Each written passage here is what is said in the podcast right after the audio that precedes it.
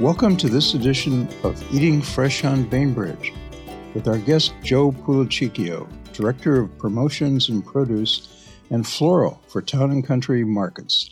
This is brought to you by Barn, Bainbridge Artisan Resource Network. I'm your host, Bob Ross. Well, Joe, spring is, and I put in air quotes, sort of arriving here on the Kitsap Peninsula. So, what does that mean for us in terms of fresh produce and what's showing up on the aisles?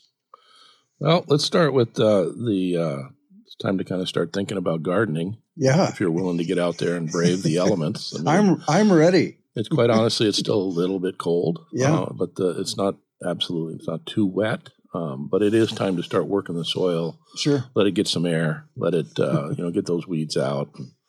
And uh, store has brought in some of the hardy uh, starts. Yeah. You know, for vegetable and and herb starts that are in the store right now, and uh, it's not a bad time to get at least get it going. And before you know it, one of these weekends is going to pop up, and you want to be ready to go when Absolutely. all of a sudden it's a nice sunny day and you want to get out in the yard and do some things. So well, when you when you walk in the front door there at TNC, you see all the those green plants sort of yelling at you. They look healthy and vibrant, and they want you to get them and get them in the ground. Or at least, I bought a few the other day, and they're sitting on my front porch waiting for that next sunny day. So I can get out and Yeah. put them either in a in a a, a large uh, herb pot uh, next to the kitchen door, or out in the garden. So Yeah. they're Yeah. ready to roll. Absolutely. Um, uh, really, for right now, we are at mid mid April, and one of the great things right now is that you don't think about it, but we are actually right now the Eastern Washington cherries are in bloom. Oh, so when you think about that, that the next four to six days, it's a window of time that they go into bloom, and the weather's got to be good enough to let the bees do their job and Yeah. good pollination, and this will set the crop for the year out of uh, Washington cherries. And so from today, you know, you're talking, you know, probably the first cherries arriving somewhere.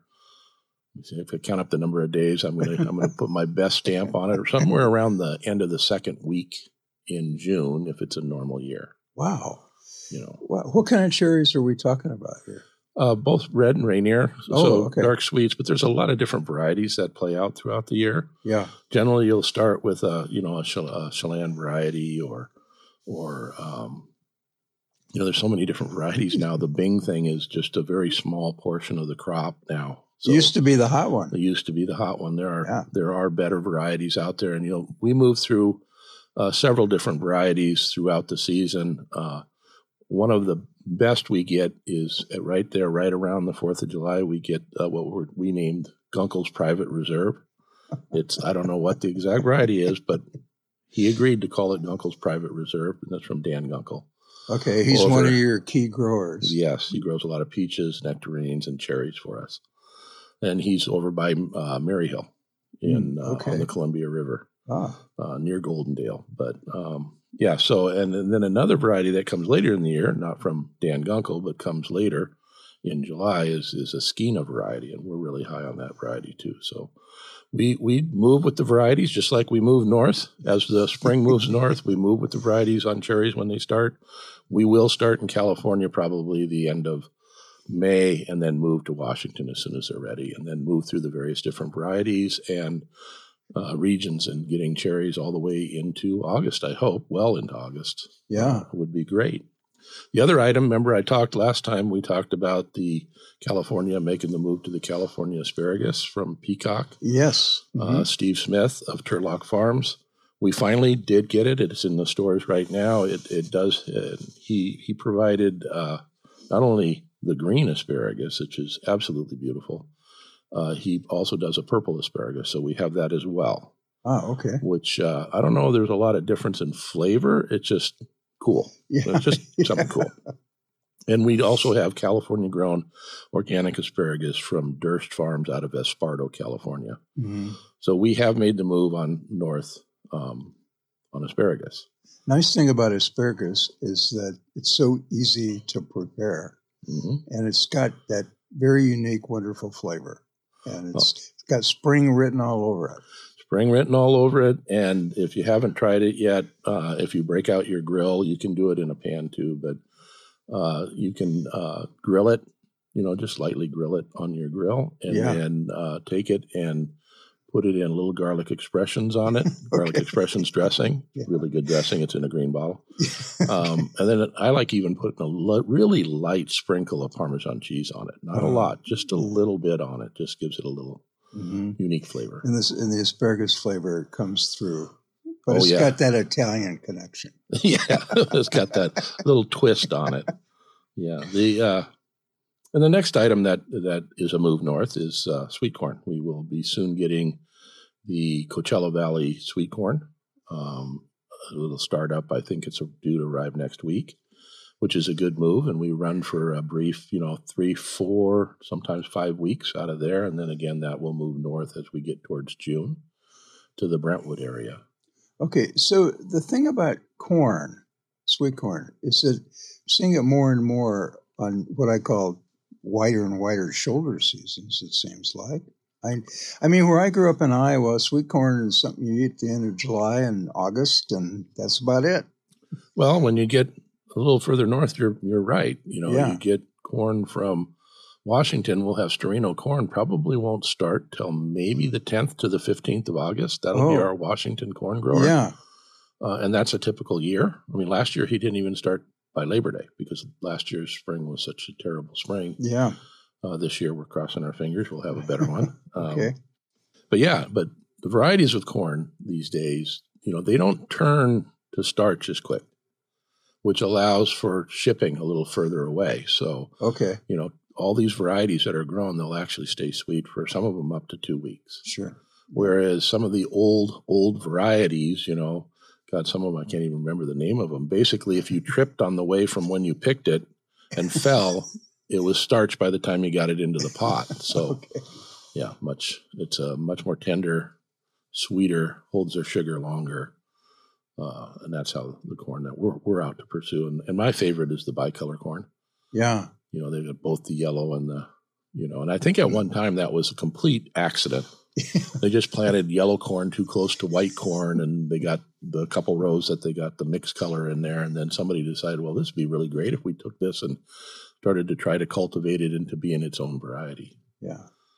That's that's a good move north. Yeah. Okay. Right. On the move north. Uh, and we take a, took a giant leap this last week and moved from the all the color bell peppers, red, yellow, and uh, orange on the sweet bell peppers. We took a move from the Mexico greenhouse areas all the way to Canada. And that's a large leap. And you Yeah, wonder, well, well, why did you skip over California? Well, uh, California doesn't have an immense amount of greenhouse farming growing. And Canada is actually ready because of their advanced greenhouse growing.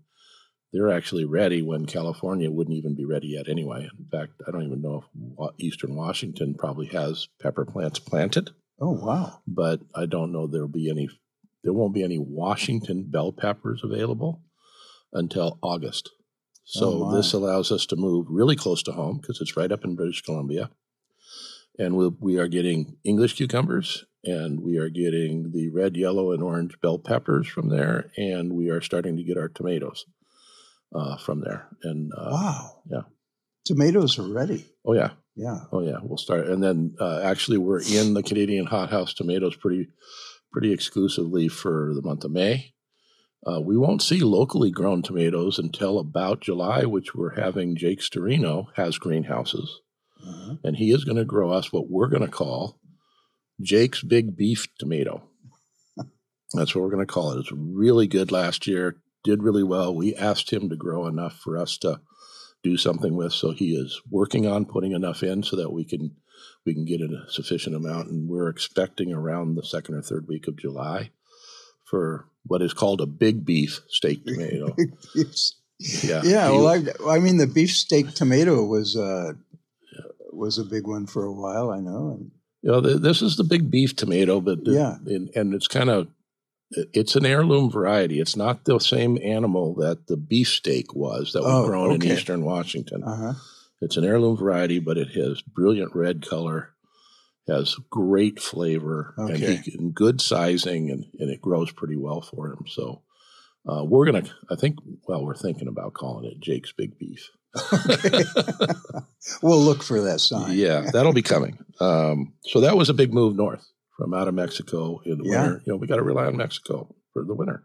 Yeah.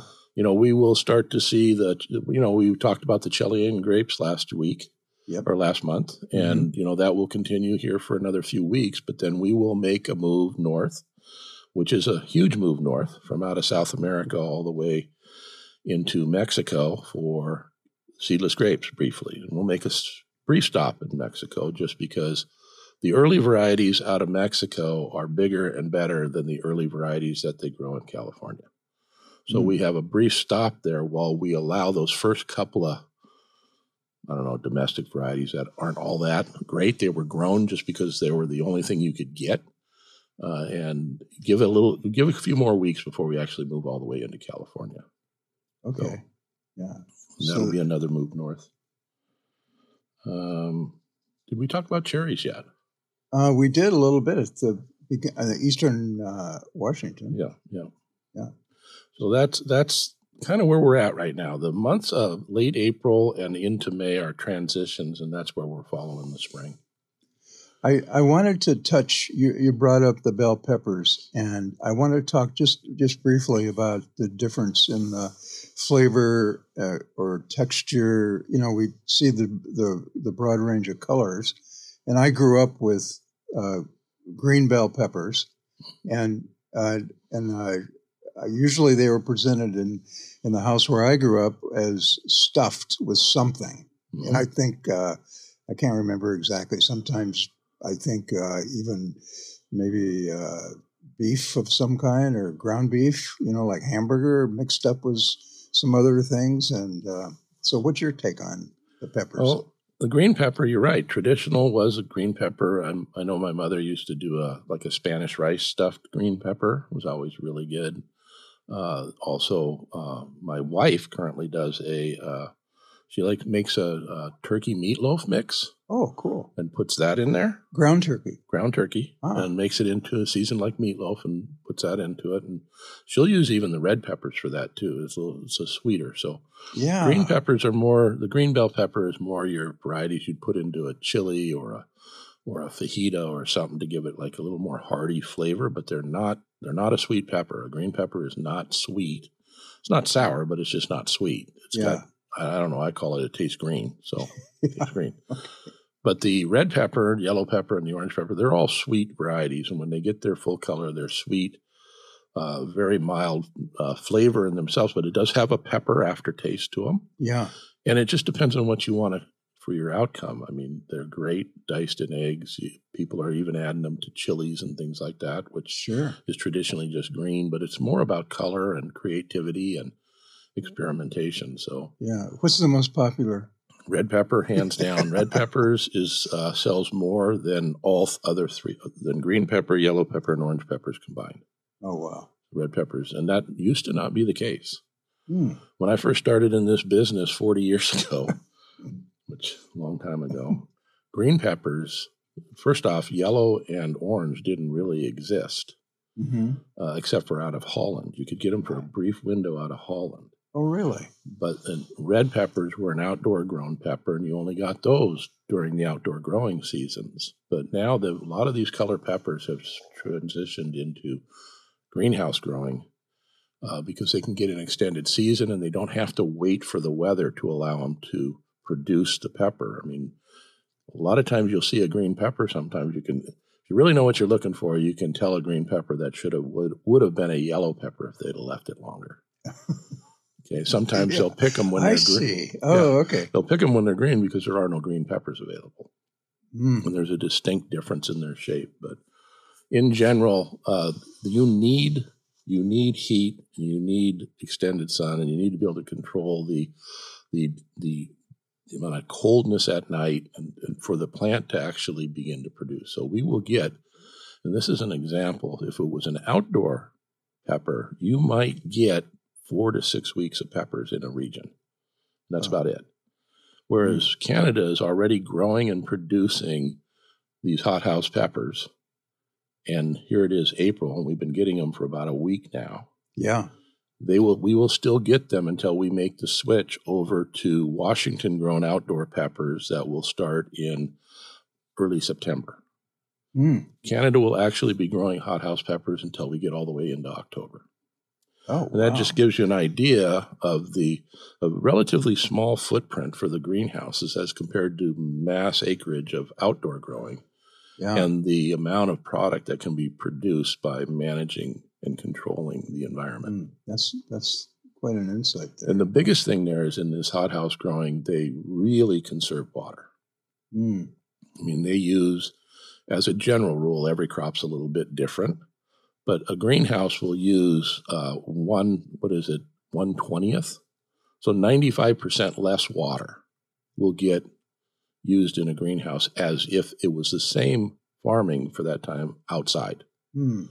where basically you water and the water either evaporates or dissipates. They capture it and recycle it and Oh, all wow. that. So, That's amazing. I wanted to uh, just make a comment too. Uh, the last week or so, a couple weeks, I've been uh, getting some uh, nice organic strawberries and blueberries. Mhm. And my my whole thing is to slice up the the strawberries, mix the blueberries in, a little touch of sugar, not much, just a little sprinkle on top. Let it sit for an hour or two. Mix it together, and uh, beautiful. Just just like that. It's really nice. Yeah, the, the organic strawberries we've been having, and we we're staying where we're getting them from in Mexico, and and we're doing it uh, this year because we have to. Um, and they've been exceptionally good, uh, and the blueberries as well, exceptionally good. yeah. California, as far as berries, is going to struggle this spring. You know, they got 25 inches of rain uh, in late March and and uh, early That's- April That's amazing. in these growing areas and literally some areas just washed away and this is this is like this is not unheard of but it is more rain in that period of time than they've had in decades yeah. uh, it's been good for california as a long term not not just the rain the fact that a lot of that rain fell as snow which is helping the snowpack is going to help the reservoirs it's going to help the aquifer all of that and they likely need several years of this to get back because they've been facing several years if not a decade of drought in California, which has really been a challenge for them. Um, but we, the areas we would normally move to for California strawberries right now is really there are no strawberries there right now.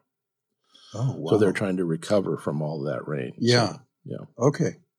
So those that you do have are basically uh, not out of California, no, they're out of Mexico, but they're good. but they're absolutely fantastic. They're, and the ones we're getting are are from uh, the same label and same grower that they grow around the world. The, this company grows all over the world. I mean, they grow in Spain, they grow in, you know, to supply Ah. various different regions around the world. Yeah.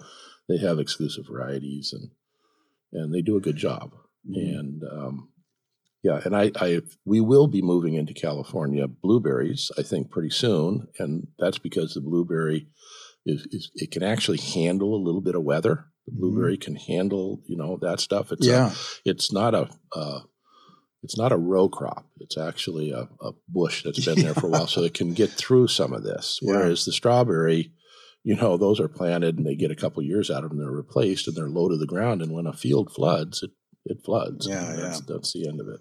Well, before you know it, we'll have our own uh, local uh, raspberry, or excuse me, we will have raspberries, but uh, strawberries and blueberries. So Yes, yeah, and right now, what I'd say right now, the the raspberry and the blueberry are exceptionally good right now. Mhm. um, and and we will begin to move north there too. So, you know, you're going to see us move into California at some point here. We are going to move into Washington sometime in June. We will see our local strawberry start right at the end of May, very early June, and we will support local strawberries all through the summer as long as we can get them. Uh, Sterino berries. Uh, this year, our best guess is we will start to see the first raspberries out of Washington arrive right at the very end of June, maybe in time for the 4th of July. Cool. But those variety berries out of Sterino Farms, they really come in July and August. Okay. Well, to wrap it up, let me ask you about avocados. Always got to touch on avocados. How are they looking? Avocados are awesome. We just got our first gem avocados, another item that was late this year, but just Mhm. seems to be the trend. Yeah. Uh, in fact, we got a really nice big one this year. They're they're peaking on 32 size, which if you're ever curious about sizing of avocados, the boxes of avocados are the same size. The number of pieces of fruit that go in it determine the size of the fruit. They Mhm. basically all weigh about 23 pounds, and it's the same footprint box. So a 32 count uh, avocado is bigger than a 48 count because the same box can't. You know, Same box. yeah, same box. size. so the smaller the number, the bigger the fruit when it comes to sizing Gotcha. in avocados. That's quite a change visually. I mean, from how many did you say? Uh, what, more 30. avo- Yeah, 32 is the size we're getting in gems. You know, we also offer a small Hass avocado that's a 60 count. wow. Uh, you know, and then we also have an organic that I think we're currently we're in a 48 count. Yeah. You know, so we generally try to stick with the same sizes. It's just the gem is going to size up. We generally use a 36 size for our large avocados, sure. but the gem is going to size up. And the gem is just a variety that a few years ago you probably didn't even know you were getting gems. They just packed them in the Hass avocado boxes because there really wasn't enough of them being grown to actually call them out. But over the past few years, several years, they've been adding more and adding more, and now they're trying to market that as a unique avocado. It's very similar to the Hass. Generally has a smaller pit, so I think the overall yield of avocado meat in Ah. it is is better. Oh, okay. But the Hass avocado is the creamiest avocado that you get out of Mexico and California. Those are where we try to stay as the Hass. And we do try to, we are working with every year to come back to this gem and build it because we think it's unique. The sad part about this year is we were not able to get any Sharwil avocados out of Hawaii, which was a disappointment. Yeah. But it just, due to some issues in Hawaii, uh, they just didn't feel they could market a, a crop this year Oh, off the island. So Oh, they, okay. they elected to not export any out. So hopefully next year they get that fixed. so if you wanted one of those, you had to uh, travel to the islands. Yeah, yeah. It was an expensive avocado because it was quite an airfare and a stay to get get an avocado. Well, Joe, can we see you here in May again? Yeah, we'll have a lot more to talk about when we get to the middle of May because then we'll have that visibility on, on Northwest cherries. We'll have visibility on when the local strawberries actually going to start. Yeah. Uh, hopefully the weather's good and some of the plantings that are going to get in the ground. See, right now Jake's working in Puyallup. He's working really hard to get his soil ready for when he can start getting things in the ground. In fact, he planted cabbage about 10 days ago so that we could have Wow. cabbage from Washington here in about, I think it's about a 90 day crop, I'm pretty Yeah. sure. Wow. So he's fast at putting stuff in the ground for this summer. Okay, very good. Joe, thanks for joining us today. We'll see you in May. Yes, May. Thank you very much, Bob. Sure. And thank you for joining us for this edition of Eating Fresh on Bainbridge, brought to you by Barn, Bainbridge Artisan Resource Network.